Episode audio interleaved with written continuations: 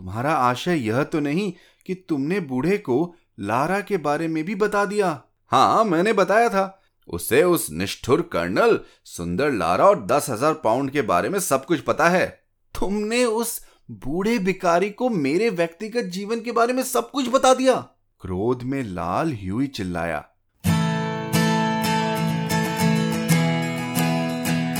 आप सुन रहे हैं कहानी जानी अनजानी पीयूष अग्रवाल के साथ। चलिए आज की कहानी का सफर शुरू करते हैं।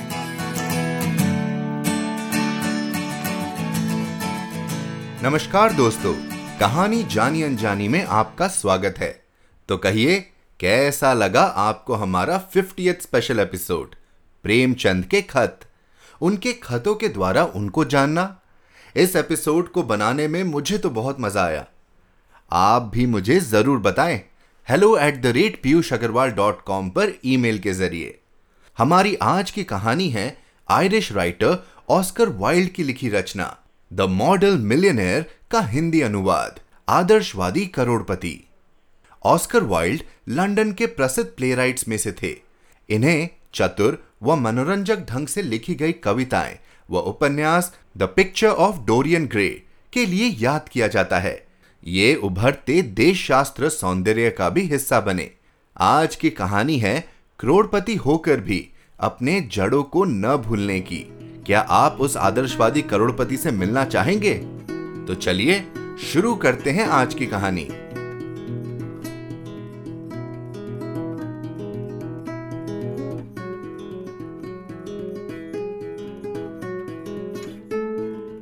आदर्श करोड़पति, ऑस्कर वाइल्ड। अनुवाद द्विजेंद्र द्विज। व्यर्थ है आपका आकर्षक होना अगर आप अमीर नहीं हैं तो। रोमांस धनी लोगों का विशेषाधिकार है, ना कि बेरोजगारों का व्यवसाय। गरीबों को व्यवहारिक एवं सामान्य होना चाहिए। आपके आकर्षण से अच्छी है आपकी स्थायी आय। आधुनिक जीवन के ये कुछ महान सत्य हैं जिन्हें ह्यूई आर्क्सन ने कभी अनुभव ही नहीं किया। बेचारा ह्यूई, हमें अवश्य स्वीकार करना चाहिए, बौद्धिक रूप से अधिक महत्व का नहीं था। उसने अपने जीवन में कभी कोई उत्कृष्ट वाक्य नहीं कहा था और न ही कोई चिड़चिड़ी बात की थी, परंतु वह अपने लहराते हुए भूरे बालों, सुस्पष्ट चेहरे मोहरे और घूसर आंखों के साथ आश्चर्यजनक रूप से आकर्षक था। स्त्रियों पुरुषों में वह समान रूप से लोकप्रिय था और धनार्जन के अतिरिक्त सभी उपलब्धियां उसके पास थी। उत्तराधिकार में उसे अपने पिता से अश्वारोही सैनिकों द्वारा प्रयोग की जाने वाली तलवार तथा 15 खंडों वाला प्राय द्वीपीय युद्ध का इतिहास प्राप्त हुआ था। ह्यूई तलवार को शीशे के ऊपर लटकाता था और किताबों को रफ की मार्गदर्शिका और बेली की पत्रिका के बीच रखता था और एक वृद्धा आंटी द्वारा प्रदत्त 200 की राशि से जीवन यापन करता था। हर काम में हाथ आजमाया था उसने।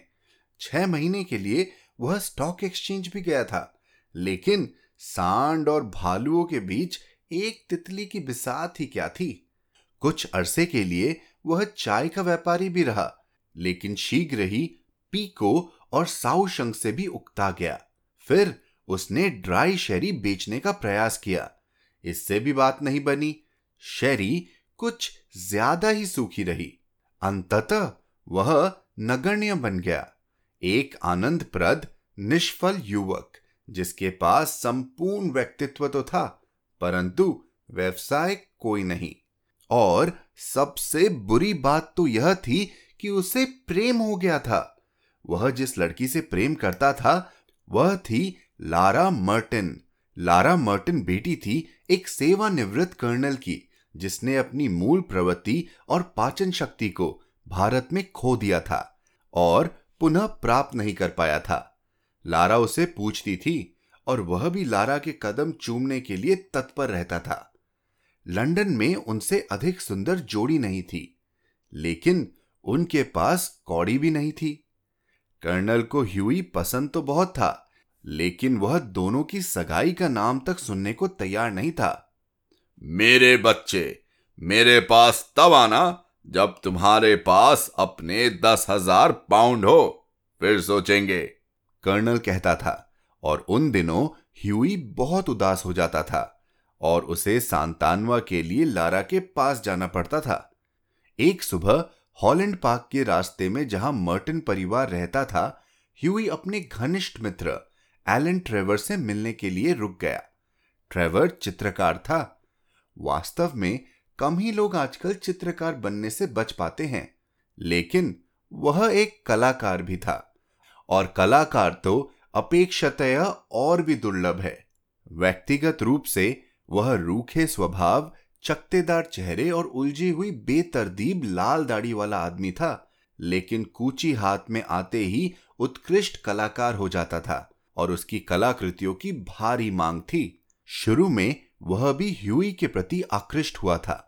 स्वीकार करना चाहिए कि उसके व्यक्तिगत आकर्षण के कारण केवल वही लोग जिन्हें एक चित्रकार के द्वारा जाना जाना चाहिए, वह कहा करता था, वे लोग होते हैं जो आकर्षक और सुंदर हो, वे लोग जिन्हें देखकर कलात्मक सुख मिले और जिनसे बात करके बौद्धिक विश्रांति प्राप्त हो। छैले बांके पुरुष और प्यारी स्त्रियां विश्व पर राज करती है, कम अज कम उन्हें ऐसा करना चाहिए। बेशक ह्यूई को बेहतर तरीके से जान लेने के बाद वह उसे उसके प्रफुल्ल जीवट और उसकी उदार निश्चिंत प्रवृत्ति के लिए चाहने लगा। यहां तक कि उसने ह्यूई को अपने स्टूडियो में प्रवेश की स्थायी अनुमति दे दी थी। स्टूडियो में प्रवेश करते ही ह्यूई ने एलन को एक भिखारी की अद्भुत आदमकद तस्वीर को अंतिम स्पर्श देते हुए देखा। स्टूडियो के कोने में भिखारी स्वयं एक ऊंचे चबूतरे पर खड़ा था। वह एक झूरीदार बूढ़ा था जिसका चेहरा चिंगुड़े हुए चर्म पत्र सा था, जिस पर अत्यधिक दयनीय मनोभाव झलक रहा था। उसके कांधों पर एक मोटा फटा भूरा लबादा झूल रहा था। चिंदी चिंदी और चीथड़े, उसके बूट पैबंद और थिगलियां लगे हुए। एक हाथ के सहारे वह खुरदरी सी छड़ी पर झुका हुआ था, जबकि अपने दूसरे हाथ में वह अपना टूटा फूटा हैट भिक्षा पात्र की तरह थामे हुए था। कितना आश्चर्यजनक मॉडल है ये, अपने मित्र के साथ हाथ मिलाते हुए ह्यूई बुदबुदाया। आश्चर्यजनक मॉडल, ट्रेवर ने अपनी भरपूर आवाज में चिल्लाकर कहा। मुझे यही सोचना चाहिए, ऐसे भिखारी रोज कहां मिलते हैं। अप्रत्याशित लाभ श्रीमान, जीवित वेल्सक्वेज, मेरे अहोभाग्य। रेम्ब्रांट कितना प्यारा चित्र उकेरता इसका, बेचारा बूढ़ा, ह्यूई ने कहा। कितना दयनीय दिखाई देता है, परंतु मैं मानता हूं कि तुम चित्रकारों के लिए तो उसका चेहरा ही उसका भाग्य है। निश्चित रूप से, ट्रेवर ने उत्तर दिया। तुम नहीं चाहते कि एक भिखारी प्रसन्न दिखाई दे, ऐसा ही है ना। एक मॉडल को एक बैठक के लिए कितना मिलता है, ह्यूई ने दीवान पर आरामदायक स्थान पर बैठते हुए पूछा। 1 घंटे के लिए 1 शिलिंग। और एलन, तुम्हें अपनी एक तस्वीर का कितना मिलता है? इसके लिए मुझे 2,000 मिलते हैं। पाउंड? गिनेज, चित्रकारों, कवियों और चिकित्सकों को सदा गिनेज मिलती है। ठीक है, मुझे लगता है कि मॉडल को भी इसका कुछ प्रतिशत मिलना चाहिए, हंसते हुए ह्यूई ने जोर से कहा। वे भी तो तुम्हारी तरह काफी मेहनत करते हैं। अनर्गल क्यों, सिर्फ रंगों में ही सने रहने और सारा दिन अपने चित्रा घर पे खड़े रहने के कष्ट को तो देखो। ह्यूई, तुम्हारे लिए बातें करना आसान है, परंतु मैं तुम्हें विश्वास दिलाता हूं कि ऐसे क्षण भी आते हैं जब कला मानवीय श्रम की गरिमा को प्राप्त होती है। अब तुम बतियाना बंद करो, मैं बहुत व्यस्त हूं। एक सिगरेट पियो और चुप रहो। थोड़ी देर बाद नौकर ने आकर ट्रेवर को बताया कि फ्रेम बनाने वाला उससे बात करना चाहता है। ह्यूई, भाग मत जाना, बाहर जाते हुए उसने कहा। मैं एक क्षण में लौटूंगा। ह्यूई की अनुपस्थिति का लाभ बूढ़े भिखारी ने अपने पीछे रखे हुए लकड़ी के बेंच पर आराम करने के लिए बैठते हुए उठाया। वह इतना असहाय और हदभागा दिखाई दे रहा था कि ह्यूई को उस पर दया आ गई और उसने अपनी जेबें पटोली। उसे अपनी जेबों में केवल एक स्वर्ण मुद्रा और कुछ तांबे के सिक्के मिले। बेचारा बूढ़ा, उसने मन ही मन सोचा, उसे इनकी जरूरत मुझसे ज्यादा है, लेकिन इसका मतलब है कि 15 दिन मुझे बिना घोड़ा गाड़ी के पैदल चलना होगा। स्टूडियो पार करके वह गया और उसने भिखारी के हाथ में स्वर्ण मुद्रा सरका दी। बूढ़ा चौंक उठा और उसके मुरझाए हुए होठों पर एक फीकी सी मुस्कुराहट दौड़ गई। धन्यवाद, उसने कहा। श्रीमान, धन्यवाद। तभी ट्रेवर लौट आया। ह्यूई ने उससे विदा ली, अपने किए पर जरा सा लजाते हुए। उसने दिन लारा के साथ बिताया, अपनी फिजूल खर्ची के लिए अच्छी खासी डांट खाई और उसे घर पैदल जाना पड़ा। उस रात लगभग 11 बजे वह टहलता हुआ पैलेट क्लब पहुंचा, जहां धूम्रपान कक्ष में उसे ट्रेवर अकेले बैठे हॉक और सेल्जर पीते हुए दिखाई दिया। हाँ एलन, क्या तुमने तस्वीर पूरी कर ली? अपना सिगरेट सुलगाते हुए उसने कहा। तस्वीर पूरी भी हो गई और फ्रेम भी हो गई मेरे दोस्त, ट्रेवर ने जवाब दिया। और अरे हां, तुम्हें एक विजय प्राप्त हुई है। वह बूढ़ा मॉडल जो तुम्हें मिला था तुम्हारे प्रति बहुत समर्पित है। मुझे उसे तुम्हारे बारे में सब कुछ बताना पड़ा। तुम कौन हो, कहां रहते हो, तुम्हारी आय क्या है, तुम्हारा भविष्य क्या है। मेरे प्रिय एलन, ह्यूई चिल्लाया, घर पहुंचते ही मुझे मेरा इंतजार करते हुए मिलेगा वह। लेकिन बेशक तुम सिर्फ मजाक कर रहे हो। बेचारा हदभागा बूढ़ा, काश मैं उसके लिए कुछ कर पाता। मैं सोचता हूं कि किसी का इतना हदभागा होना तो बहुत भयानक है। मेरे पास ढेरों पुराने कपड़े पड़े हैं। तुम्हें लगता है कि वह उनमें से कुछ लेना चाहेगा? उसके चीथड़े कपड़े तो चिंदी चिंदी हो रहे थे। अरे लेकिन वह उनमें भव्य दिखाई देता है, ट्रेवर ने कहा। फ्रॉक कोट में तो कभी भी उसकी तस्वीर मैं नहीं बनाने वाला था। जिन्हें तुम चीथड़े कहते हो मेरे लिए रोमांस है, जो तुम्हें दरिद्रता दिखाई देती है मेरे लिए न्यानाभिराम स्थिति है। खैर, मैं तुम्हारी पेशकश के बारे में उसे बता दूंगा। एलन, हृदय विहीन होते हो तुम चित्रकार। कलाकार का दिमाग ही उसका दिल है, और साथ ही साथ हमारा काम दुनिया को ठीक वैसा अनुभव करना है जैसी हम इसे देखते हैं। प्रत्येक व्यक्ति का अपना काम है। अब तो मुझे बताओ, लारा कैसी है? बूढ़ा मॉडल उसमें बहुत रुचि दिखा रहा था।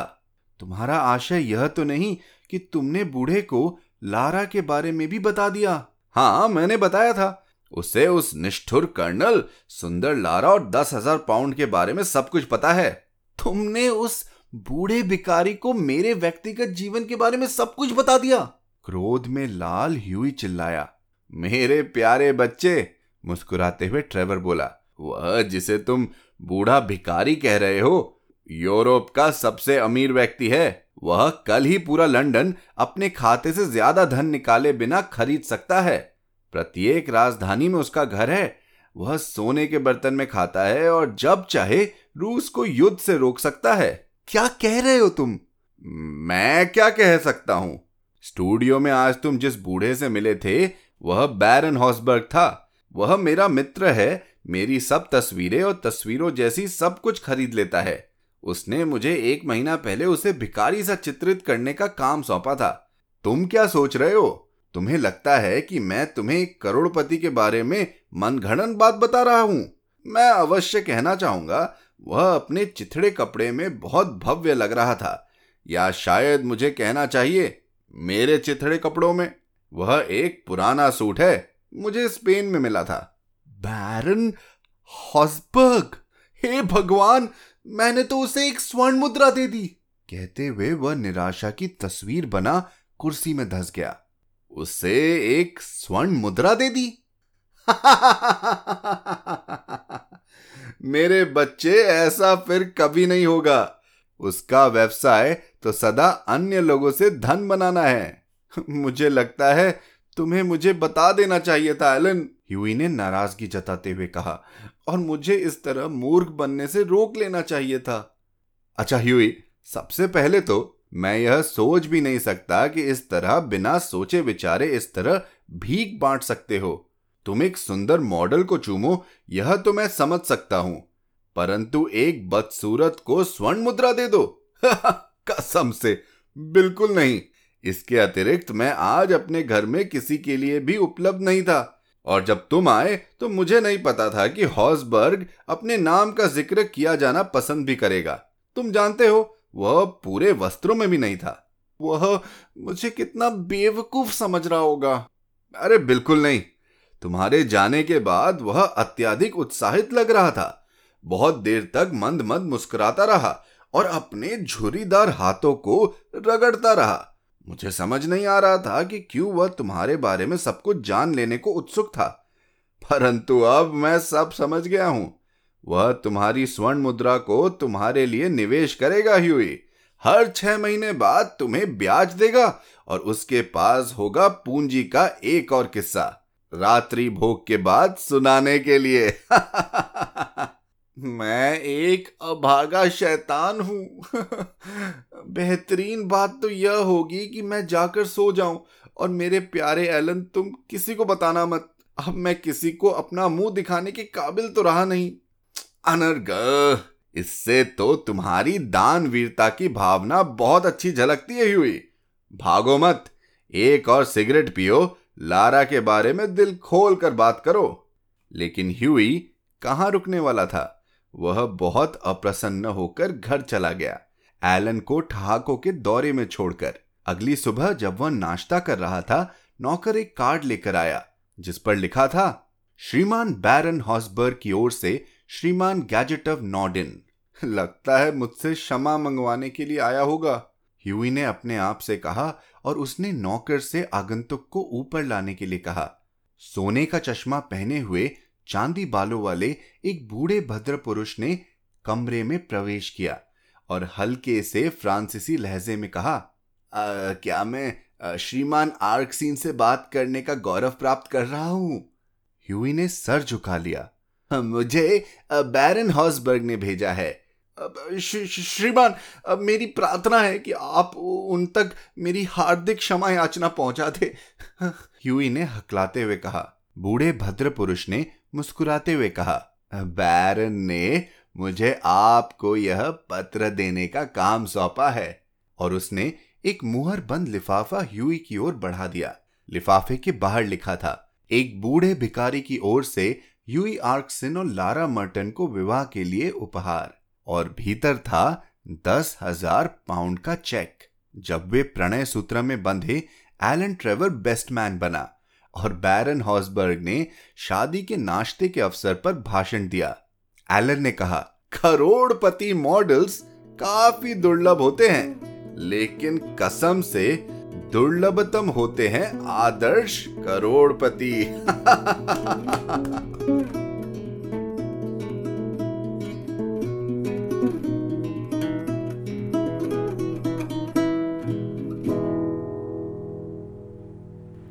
तो दोस्तों, कैसा लगा आपको आदर्शवादी करोड़पति की कहानी?